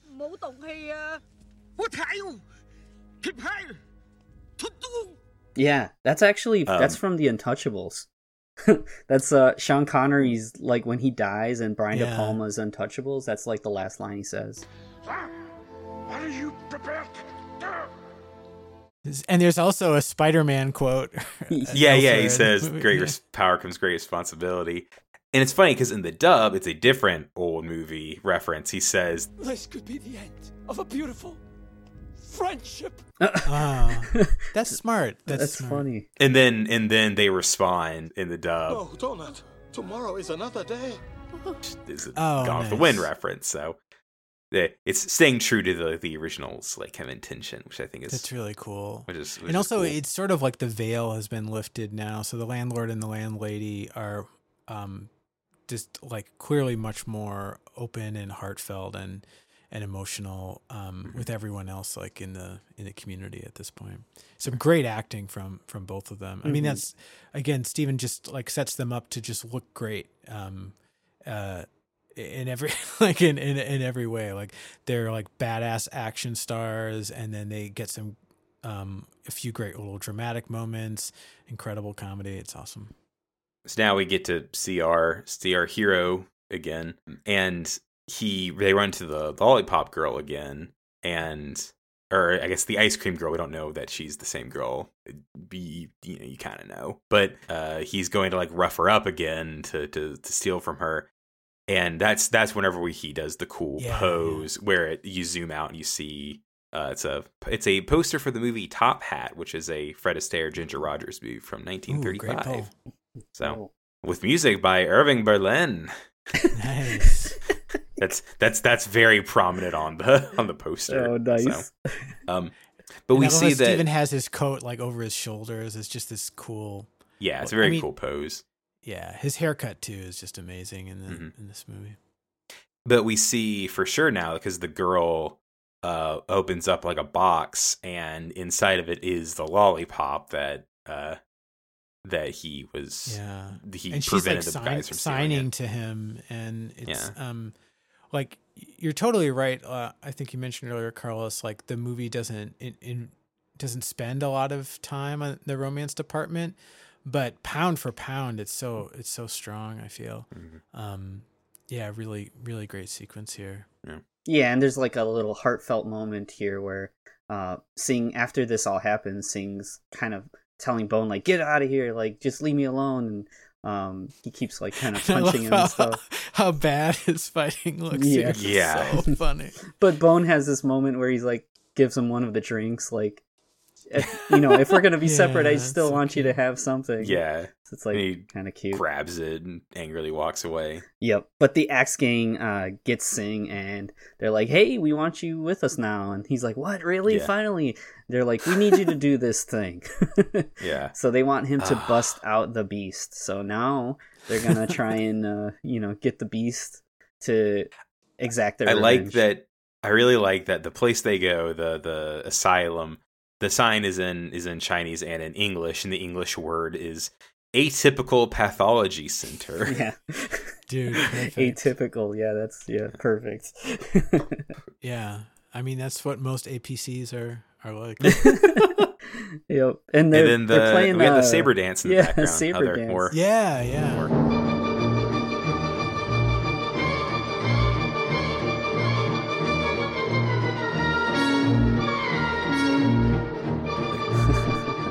Um, yeah, so you have some funny little beats here where he goes in. They don't dwell on it too long, but uh, he's making his way through the prison. He has like a five minute window to get him out before the guards come yeah. back. And you have a moment where they pay homage to The Shining with the bloody yeah uh, hallway and this is this is probably the most direct movie reference I've seen in yeah in one of these movies. Sure, because like a lot of times yeah. it's like a similar thing or like a nod to it, but it's like no, we're just gonna do the Shining hallway blood scene. Yeah, it, with the high speed camera and everything. Yeah, it's exactly the same. But I love when... and even cutting into it again, and it didn't actually happen. It was just in his head. Like it's it's very direct. Yeah, um, totally. It looks really good though, because hey, it's it's cool shot. the, yeah, it looks really good. The turns out Stanley Kubrick, pretty good, pretty good. yeah. Uh, the next beat that I do really love, that I think is pretty important towards the end of the film, is there's all these little frogs in the hallway. yeah, yeah. Which that... whenever I saw it, I was like, I'll bet that has to be important because I, I, didn't really remember that yeah. facet from the end. When they open up, when he opens up the the the cell, though, um, you see that the beast, uh, who's been touted as this, you know, world's yeah. number one killer, is just kind of like this unassuming old man, and he's actually yeah. sitting on the toilet. mm-hmm. Yeah. Um, but uh, I, I honestly like it's so perfect to me. Um, we've got uh, our next prominent antagonist and uh, a major yeah, player in the Bruce rest Long. of the film. Yeah, Bruce Long, uh, Long Xiu Long, uh, We've seen him. I I honestly feel Broken like it was bro- yeah. Broken Oath. Yeah, that was Oh wow. the last time It's we like saw episode him. seven or something. Yep. So Yeah. Yep. So he was he he had a pretty storied career. I I'd say he was more popular in Hong Kong than he was in the West. I think in the West he's mostly known as a Bruce exploitation actor. So uh, Yeah. riffing on Bruce Lee, but um, he had some pretty prominent roles in Hong Kong. He actually played Chen Zhen in a TV series uh, in the 80s, I believe. But uh, he hadn't been working since the 80s. And um, Stephen Chow actually. Well, and in, in his heyday, I mean, and just think of Broken Oath. He's Oh, just man. so physically dominant. I mean, just Yes. amazing. I think um, that yeah, on-screen he does like I I think he jumps like six feet in the air for a jump kick in that film, and I Mhm. was totally shocked by it. But um, yeah, he's amazing and uh, perfectly cast. Uh, I I saw in uh, one of the bonus features or somewhere that uh, Stephen Chow said originally the Beast was gonna be like maybe like a robot or like maybe like some kind of like superhero type character but uh, Mhm. once he met with uh, Bruce Lung and saw what he looked like, he was like, bah, "This is perfect. We're just gonna go with this." yeah. Yeah, Yeah, he's like balding, like quite disheveled, like with Yeah. his flip flops and like a beater on. Like, Yeah. yeah. But what you what you actually find out is, uh, I mean, they bring him back, and the Axe Gang is talking to him, and Brother Sum's like, uh, "This guy doesn't seem like much. Are you sure you got the right guy?" And as they're talking And- to him, uh, yeah One hundred percent going to make a gif of he he gets Steven's character to like teach his like, well go go beat him up and see if he's, you know, really this awesome master. and like he's he's doing all of like his gesturing and stuff. Um, but then whenever he goes to do a punch, he does this this little like light poke on his head and runs away. Oh, it is a So perfectly good. gifable moment. Yeah, yeah, it's true. And um they're kind of grilling him about it and they're like, "Well, can you prove it? Like are you a killer?" And he's like, "Oh, I don't I don't really feel like any of you are worth any of my time." And um he kind of escalates and then one of the guys is punching him and he's like, "Yeah, that's all you got." And uh he pulls a gun out and then he disarms the guy and takes the gun and points it at his own head and shoots, but he intercepts the bullet with his fingers. Yeah. it's amazing. And and So the good. the subtitles, uh, the line that he delivers is really cool. It's uh, in the world of kung fu, speed defines the winner. That's a cool line, but just the way that the line is delivered, I feel like we're losing something so much more profound in what he's Mhm. saying. I just kind of have a feeling of that. yeah, it seems like it's in a very poetic, like, Yeah. um, cadence or something. Yeah, totally, totally. So the beast kind of reminds me of like Akuma, like in Street Fighter. He's like all he wants yeah. is like Oh, the yeah, strongest totally. enemy, you know, and uh, Mhm. that's all that he cares about in the world. But honestly, he looks more like Oro from Street Fighter Three. He's like little hermit looking character. yeah, kinda. Yep. But then, uh, and he does a he does this like axe kick that Oh, uh, so Yeah. that blows through the walls into like the casino part of And the, foot, like, right up to the lens, like CG Yeah. foot. Yeah. it's- Yeah, that's what I was talking about earlier. The the leg, I think his entire leg is CG for that force uh, perspective shot, but it looks looks awesome.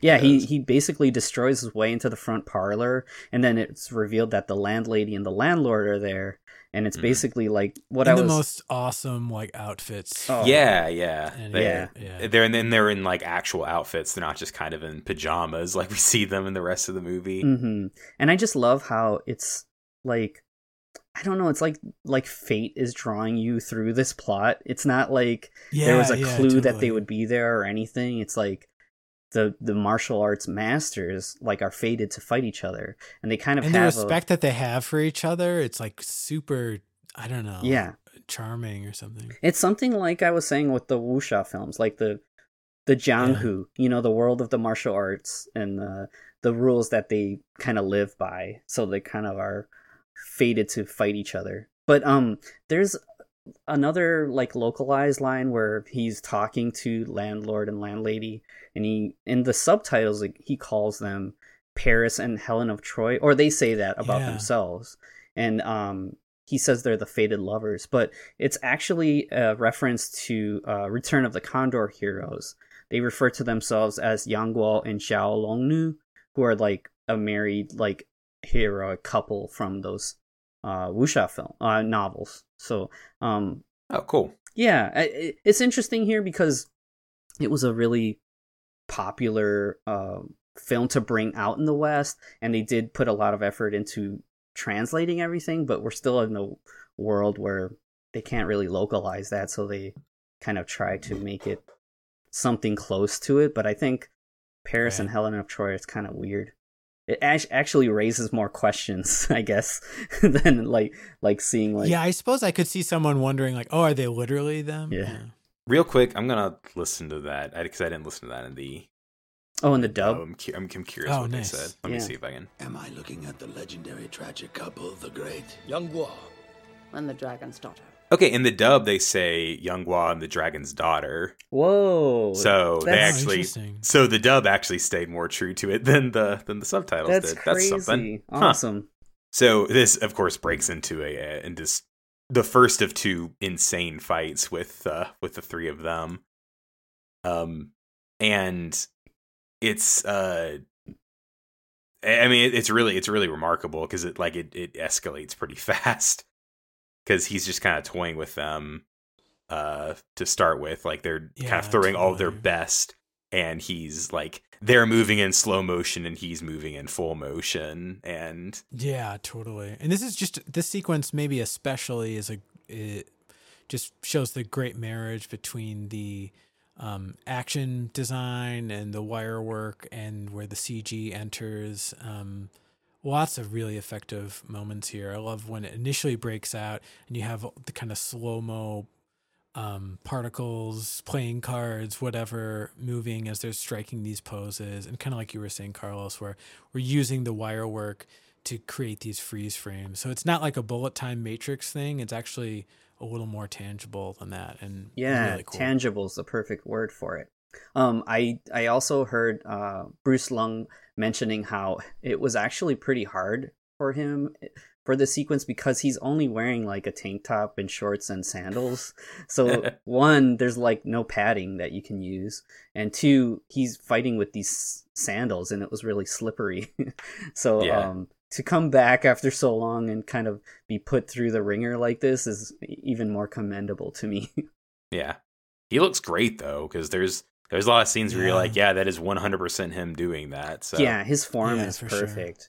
Sure. Um, yeah. yeah. there's a sequence where he does like a like a hop kick. It's like maybe like a three second sequence of him versus the t- the two other masters, and there's no real wire work for that shot, and there's no real like CG, and it I don't know, it just looks super cool to me. Mm-hmm. Yeah.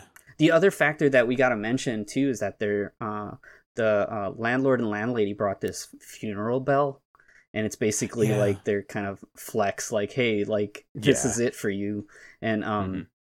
i think that's really cool but another thing that i read that i liked was that the word for bell is zhong and that's actually similar to the word for end or terminal so end is zhong but a different character and terminal is zhong duan so like it's kind of like a double meaning. So that's yeah yeah. you know, one of the ways that it works um awesome. but i also think it's so cool because the bell itself is a factor in this fight. And it's one of these awesome yeah. Yuen Woo-ping situations where you have a character in the middle of a fight but their focus is on another task.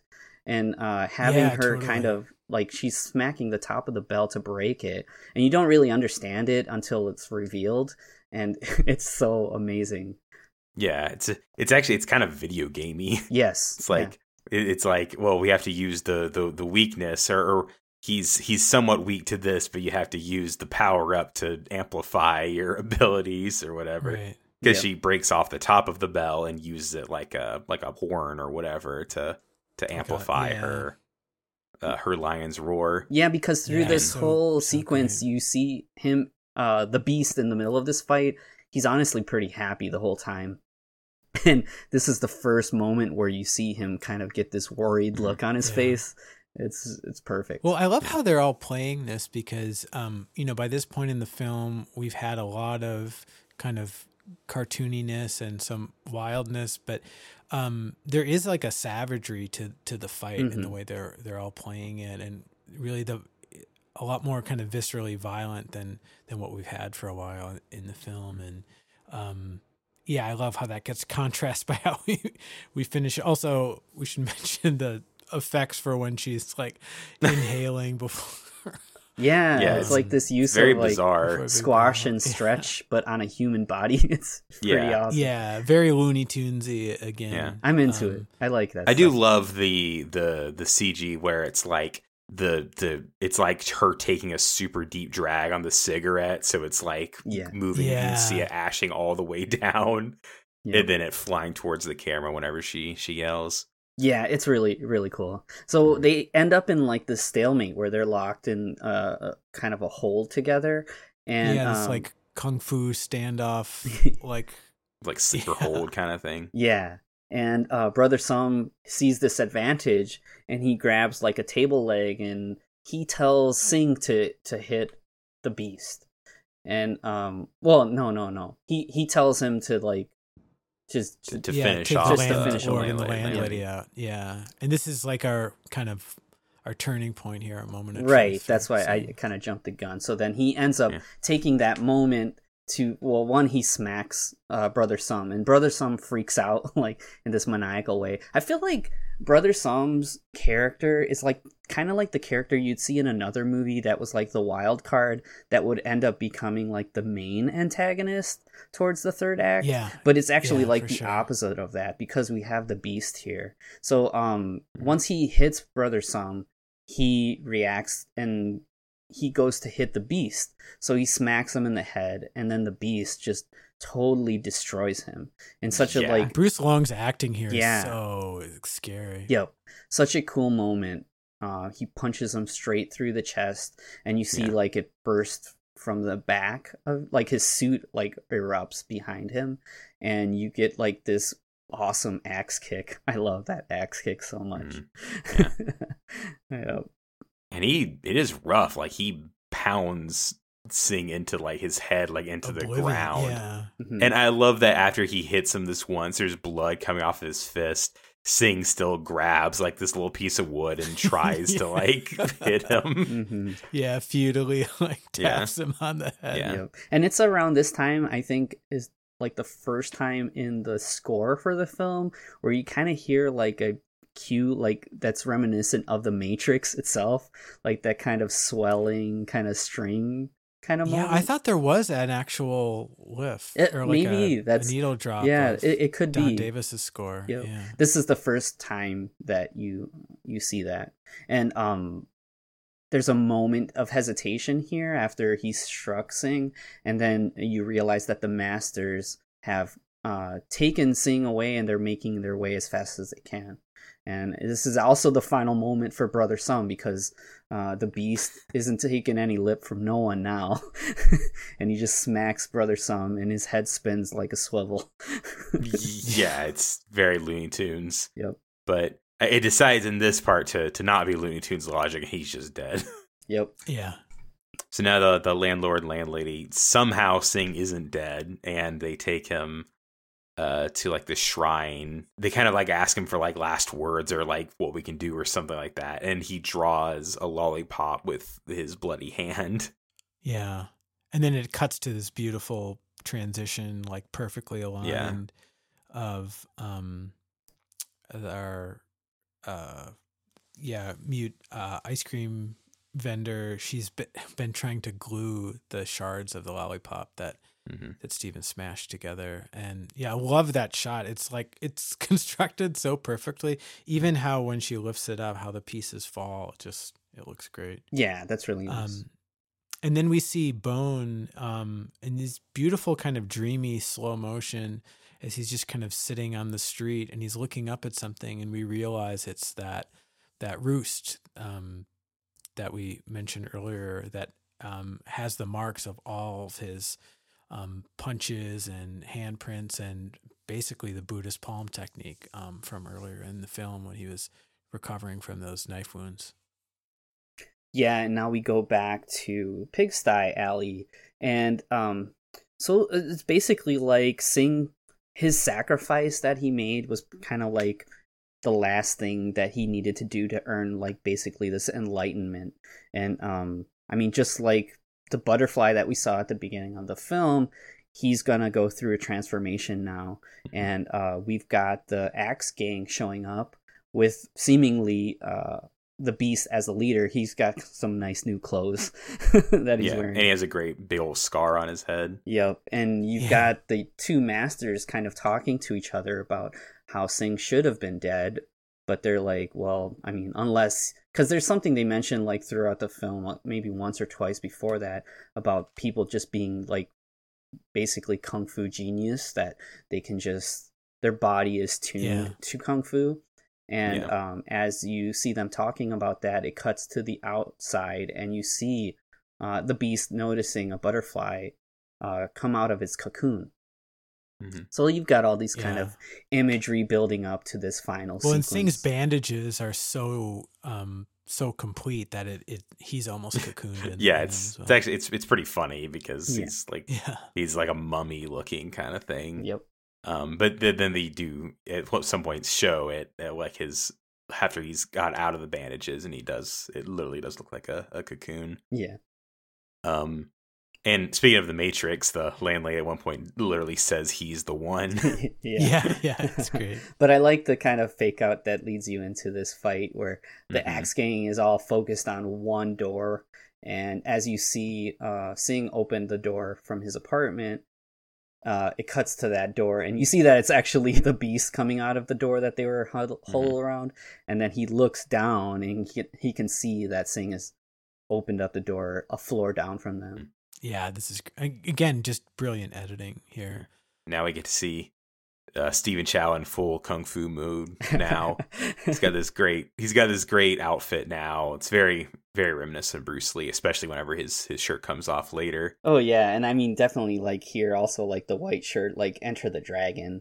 Um, yes, and you've yeah, got totally. these like slow motion shots, some very reminiscent of like you know Bruce Lee doing the step kick. Well, and, and, it escalates so beautifully. Like we really ramp up to him even throwing a punch at all. Mm-hmm. Like his his first few movements are all evasive, and um, yeah, it's just a really well designed scene. Kind of the coming together of Stephen and Yuen Woo-ping is really perfect. Here. I think they're um, my favorite uses of a toe stomp in, in movies. yeah, yeah. Actually, yeah. Speaking of effects we've seen in other movies in this arc that are in here, uh yeah the the toe stomp like like the the flattened out toes and stuff. And i love that it kind of elicits this kind of smirk out of the beast. He's like oh, what kind of move is this guy up to? And mm-hmm. uh it bursts off from the balcony into the main uh market i mean the like the square. The main plaza yeah. yeah the main plaza. And uh you've got all the assailants attacking sing and he, and Stephen's kicks look really nice here. Yeah, his form is great. He he's really channeling Bruce Lee in the perfect way. Oh yeah. Yeah. This is like a it's like an anime version of Bruce Lee.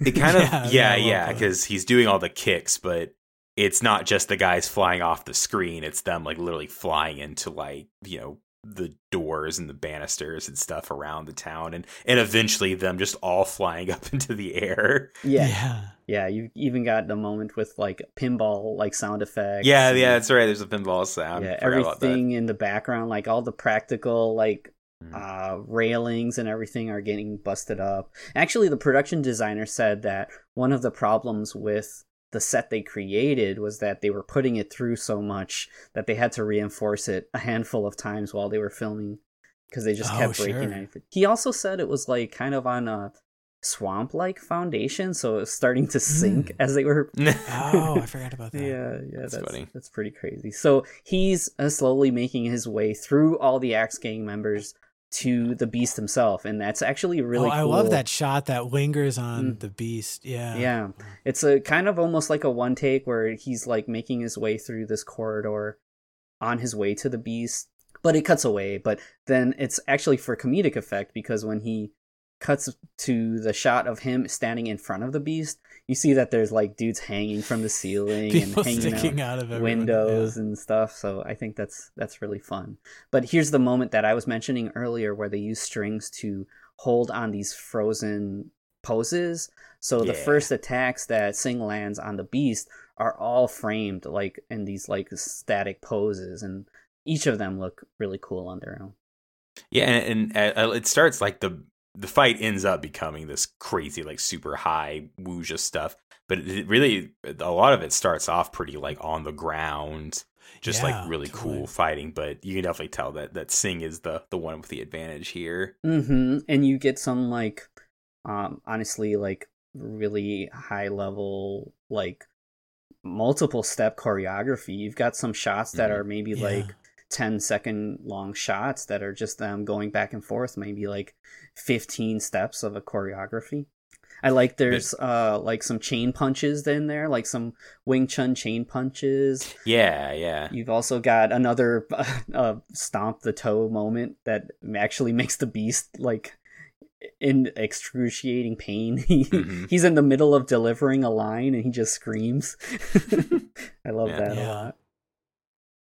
But then he has to pull out his his his oh, secret man. technique, um, which is the toad style, but he literally like basically turns into a toad. Yeah. like he's on he's on all fours in the ground and like his neck like puffs out like a toad. yeah, it's very bizarre. This is he... uh, um, it's another actual wuxia uh nod here. So the Kunlun frog style actually also originates from uh, Louis Cha wuxia novel, uh, Legend of the Condor nice. Heroes, and uh, one of yeah, the characters, yeah. Ouyang Feng, uh, he used the toad skill and in different versions you'll see it actually represented this way actually think of um, uh, the Wong Kar Wai Ashes of Time. Um, so mm, it's an adaptation yeah. of Legend of Condor Heroes also, but it's it's weird because Ashes of Time came out, but there was also like a goofy version of the same film, basically called um, it's called the Eagle Shooting Heroes, and actually uh. Tony Leung plays that same character, and in that film, he does kind of a similar thing where he's flying around like a frog. It's pretty awesome. yeah. But that's where that uh, technique originates from. So this culminates. He uh, Sing kind of is on the ropes here and gets kicked up into the sky, like really, really high into the sky. um, so much so that he he steps on like an eagle to to catch his balance while he's in the sky. Yeah. Um, and, and then we, we hear the sound effect when he steps on it. It's great. Yeah, yeah. Awesome. And we see like this this cloud that looks like Buddha, and he comes flying back down, and like his he has his hands like in like a prayer position, uh, yeah. Uh, and like he starts catching on fire like it's like a, a ship re-entering the atmosphere. Oh man, isn't that yeah. cool? Um, it's pretty good. um, and that's whenever we get to see him actually do his his Buddha's palm technique. And there's like this giant imprint of a hand on the ground. I love that the there's this yeah, moment where the really the the masters are talking about like this rumored technique, but it almost seems like they're saying like the only way to actually do it would be to be launched up into the sky. So like there are yeah. these like extreme circumstances that could only create this move. I I love that idea. It's so goofy. Actually the mm. um yeah, totally. the Japanese release of this movie um is basically the image of it is of him re-entering the atmosphere. So it's like Stephen Chow, like at a perspective with the hand forward. The the poster, you mean? Yeah, I I've seen like the yeah, like yeah. the either the poster or the DVD of it, and I was like, "What is that?" And I was like, "Oh, that's like their version of the cover for Kung Fu Hustle." Yeah, that's awesome. Mm-hmm. And the, there's some other in like other regions. This movie has some different titles too. I think I forget where, but in some regions it's called Kung Fusion, which is like Oh, like it's, it's a, kind of I saw that because it's like a pun on confusion. Yeah. So yeah. kung fusion. I forgot where that was. I just think of that now. yeah but he lands and his shirt's ripped off yeah. now, so even more Bruce Lee like, and we yeah, get yeah. this kind of basically full on Matrix like score right now. mm-hmm. Yeah, I like that. Man, it's crazy. Like at the time, didn't realize this, but Stephen must have already been conscious that this was he really was considering kind of like retiring from from acting and even though he has like a supporting part in his his follow up film, this this really is his final like leading man yeah. role, and so it, I mean, kind of viewed um, in that way, you see, it's like his final on-screen hero gets to like actually reach like moksha or nirvana or like fulfillment or something. Yeah. Mm-hmm. Yeah, I like that a lot. There's been talk, I think with this uh, new King of Comedy that came out recently, people I I'm assuming people always ask if he's going to follow up Kung Fu Hustle and he said that he is kind of planning on doing it but he won't be the lead role for it. So I'd almost imagine it could be something like New King of Comedy where um, it's not really a sequel or not really a remake, but it's kind of like um, like a um, reimagining or yeah, something like that. Yeah, but that's like the final moments of his fight with the Beast. He, mm-hmm. um, well, and what's what's great yeah. is um, it. Yeah, there's like a really cool virtue here because the Beast is like looking up at him and he's like, "What is that technique?" Is yeah. like we mentioned, all he really cares about is like a great opponent and a great fight and Stephen's character says, "I'll teach it to you." And as he's looking up at him, it's like the sun is like shining um, behind Sing, and it's like he looks like this kind of like heavenly figure or something. And um, yeah, really great acting from from Bruce. So that like he falls to his knees and calls him master. Yeah, really cool. And then we get our our final kind of our final shot of the movie. The the the mute girl. Does she ever get a name? She really should have a name. it's um, funny every time she comes up, we struggle. What what are we calling her? That's hilarious. Do they? I guess her character's name is Fong, but I don't remember. Yeah, it don't... being like actually said. No, they don't. Yeah. they don't say it in the movie. Yeah, um, but uh, she's like is pushing her cart around, and she sees all the kids with lollipops, and she sees there's like this new candy store that's being run by by Bone and Sing and there's this amazing shot where it's the two of them like looking at each other in the street and the camera's spinning around and as one person comes back into frame it's the like the kid version of them and then the two of them. Yeah i don't know if it was a motion control shot or yeah. how is it but it's really well it's really well yeah, done really well done.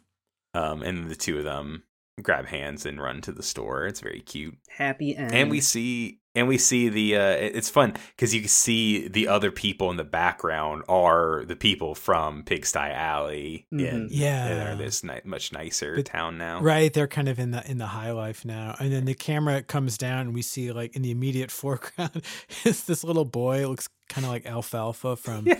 the little rascals and has he's like snot. this crazy yellow snot coming out of his nose yeah and he's licking a lollipop and then we hear from um, off screen, um, kind of a familiar voice, and it's Yuen Cheung Yan's like beggar character again. Um, and he's he's pitching the same the same idea to this little yeah. boy. Um, but it's nice. Um, he's after sharing the Buddhist palm manual, he says like, "Oh, well, that's just like the start of it." And then he fans out and he has multiple manuals and um, of all these different, you know, wuxia styles, and then mm-hmm. the camera kind of pushes in on the little boy and and kind of with this look of wonder or whatever. Mm-hmm. That's it. Yeah, so cool. Yeah, that's Kung Fu Hustle. Yeah, no, it's a it's a super fun movie, and it's really cool. Again, revisiting these movies, it actually kind of makes me want to revisit some of like the very first movies we did because this is scary, y'all, but this is gonna be our fifth year doing this, dude. Um, because we started in 2017. Does not add up. Um, wow. So I, I, kind of makes me want to revisit some of like the early stuff we did because it, would be cool to kind of get new all this new context that I have for it now. Yeah, oh, totally. Yeah, I I love that about the podcast because, um, yeah, it, it, I just have this new appreciation for all this stuff that I already liked and yeah, I have gone back. I mean, especially recently because they keep releasing all these nice Blu-ray versions and I've been buying them all. Right. yeah. So um it's super fun to go back and check out these films again and yeah, yeah. just realize like I mean, it's it's like you're I don't know, it's like we're taking a college class cuz we have all this extra knowledge now and then when you go back and you're like, "Oh, wait, I see all these faces and I know all these and I know why they did this and I know yeah. why this is happening. And there's more now. like cultural context too, because like you're studying all the wuxia stuff and about yeah. like you know I I now can tell if a person's doing a thing that's a Hung Gar style or a Tai Chi or yeah. a, you know, dude, how cool! It, and that's that's just really cool to be able to just have that in your head now. Yeah, and thank you listeners for listening to us ramble about this crap. Yeah, for real. yeah, we made this honestly. far. yeah, I knew this would be a longer episode, but it's worth yeah. it.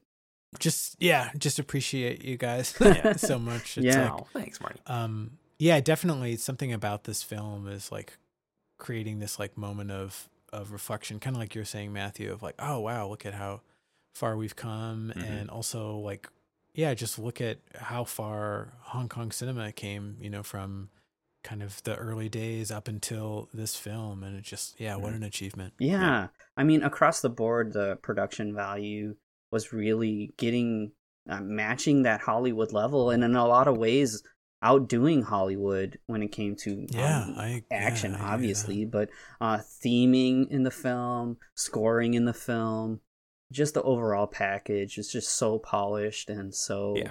uh, tasty. You know, it's, it's yeah, really, tasty's the way to describe it. Really, so. really fun. But um, I like you said, I think it was on Netflix for quite some time now it isn't anymore but who knows when that'll happen again and um but it's still pretty widely available uh yeah definitely this is one of the more widely available movies that we've talked about and i think uh, we'll have to see but this might be the last of the of the big hong kong movies or chinese movies that i had seen before the podcast started yeah there wasn't that many and i think we might have gone all of them so yep yeah i gotcha Cool stuff. Well, thank you so much for listening to our show. If you enjoyed it, then please leave us a review on whatever you're listening to this on. Check us out on Facebook, Instagram, and Twitter. We're at Heroes the number three on all three of them. And that wraps up this uh, Stephen Chow arc. But before we dive into our next big, big, big arc, we're going to uh, look into something else kind of on the side for a second there. And what's that all about, Carlos? So, um, What's our training for next week? I yeah, this will this will be just context. kind of a more of a fun look at stuff that I already like. So I thought it'd be a fun idea to take a look at, um, and I may have a better title for this as the episode comes out, but basically mm-hmm. analogs of Bruce Lee in video games. So you guys know yeah. I love fighting games and uh, I guess video games in general, and I thought it'd be say, Bruce Lee's in a lot of stuff. Yeah, it'd be fun to kind of showcase that a little bit. So it should be a little shorter, funner episode. Not funner, but mm. um, yeah, and that that's a very obvious clue to where we're headed. So yeah, uh, definitely. We'll see you next time. Well, until next time, where we're taking a look at the Bruce Lee's and fighting games. I'm Matthew. I'm Marty. I'm Carlos. And we are the Heroes Three. Remember your training.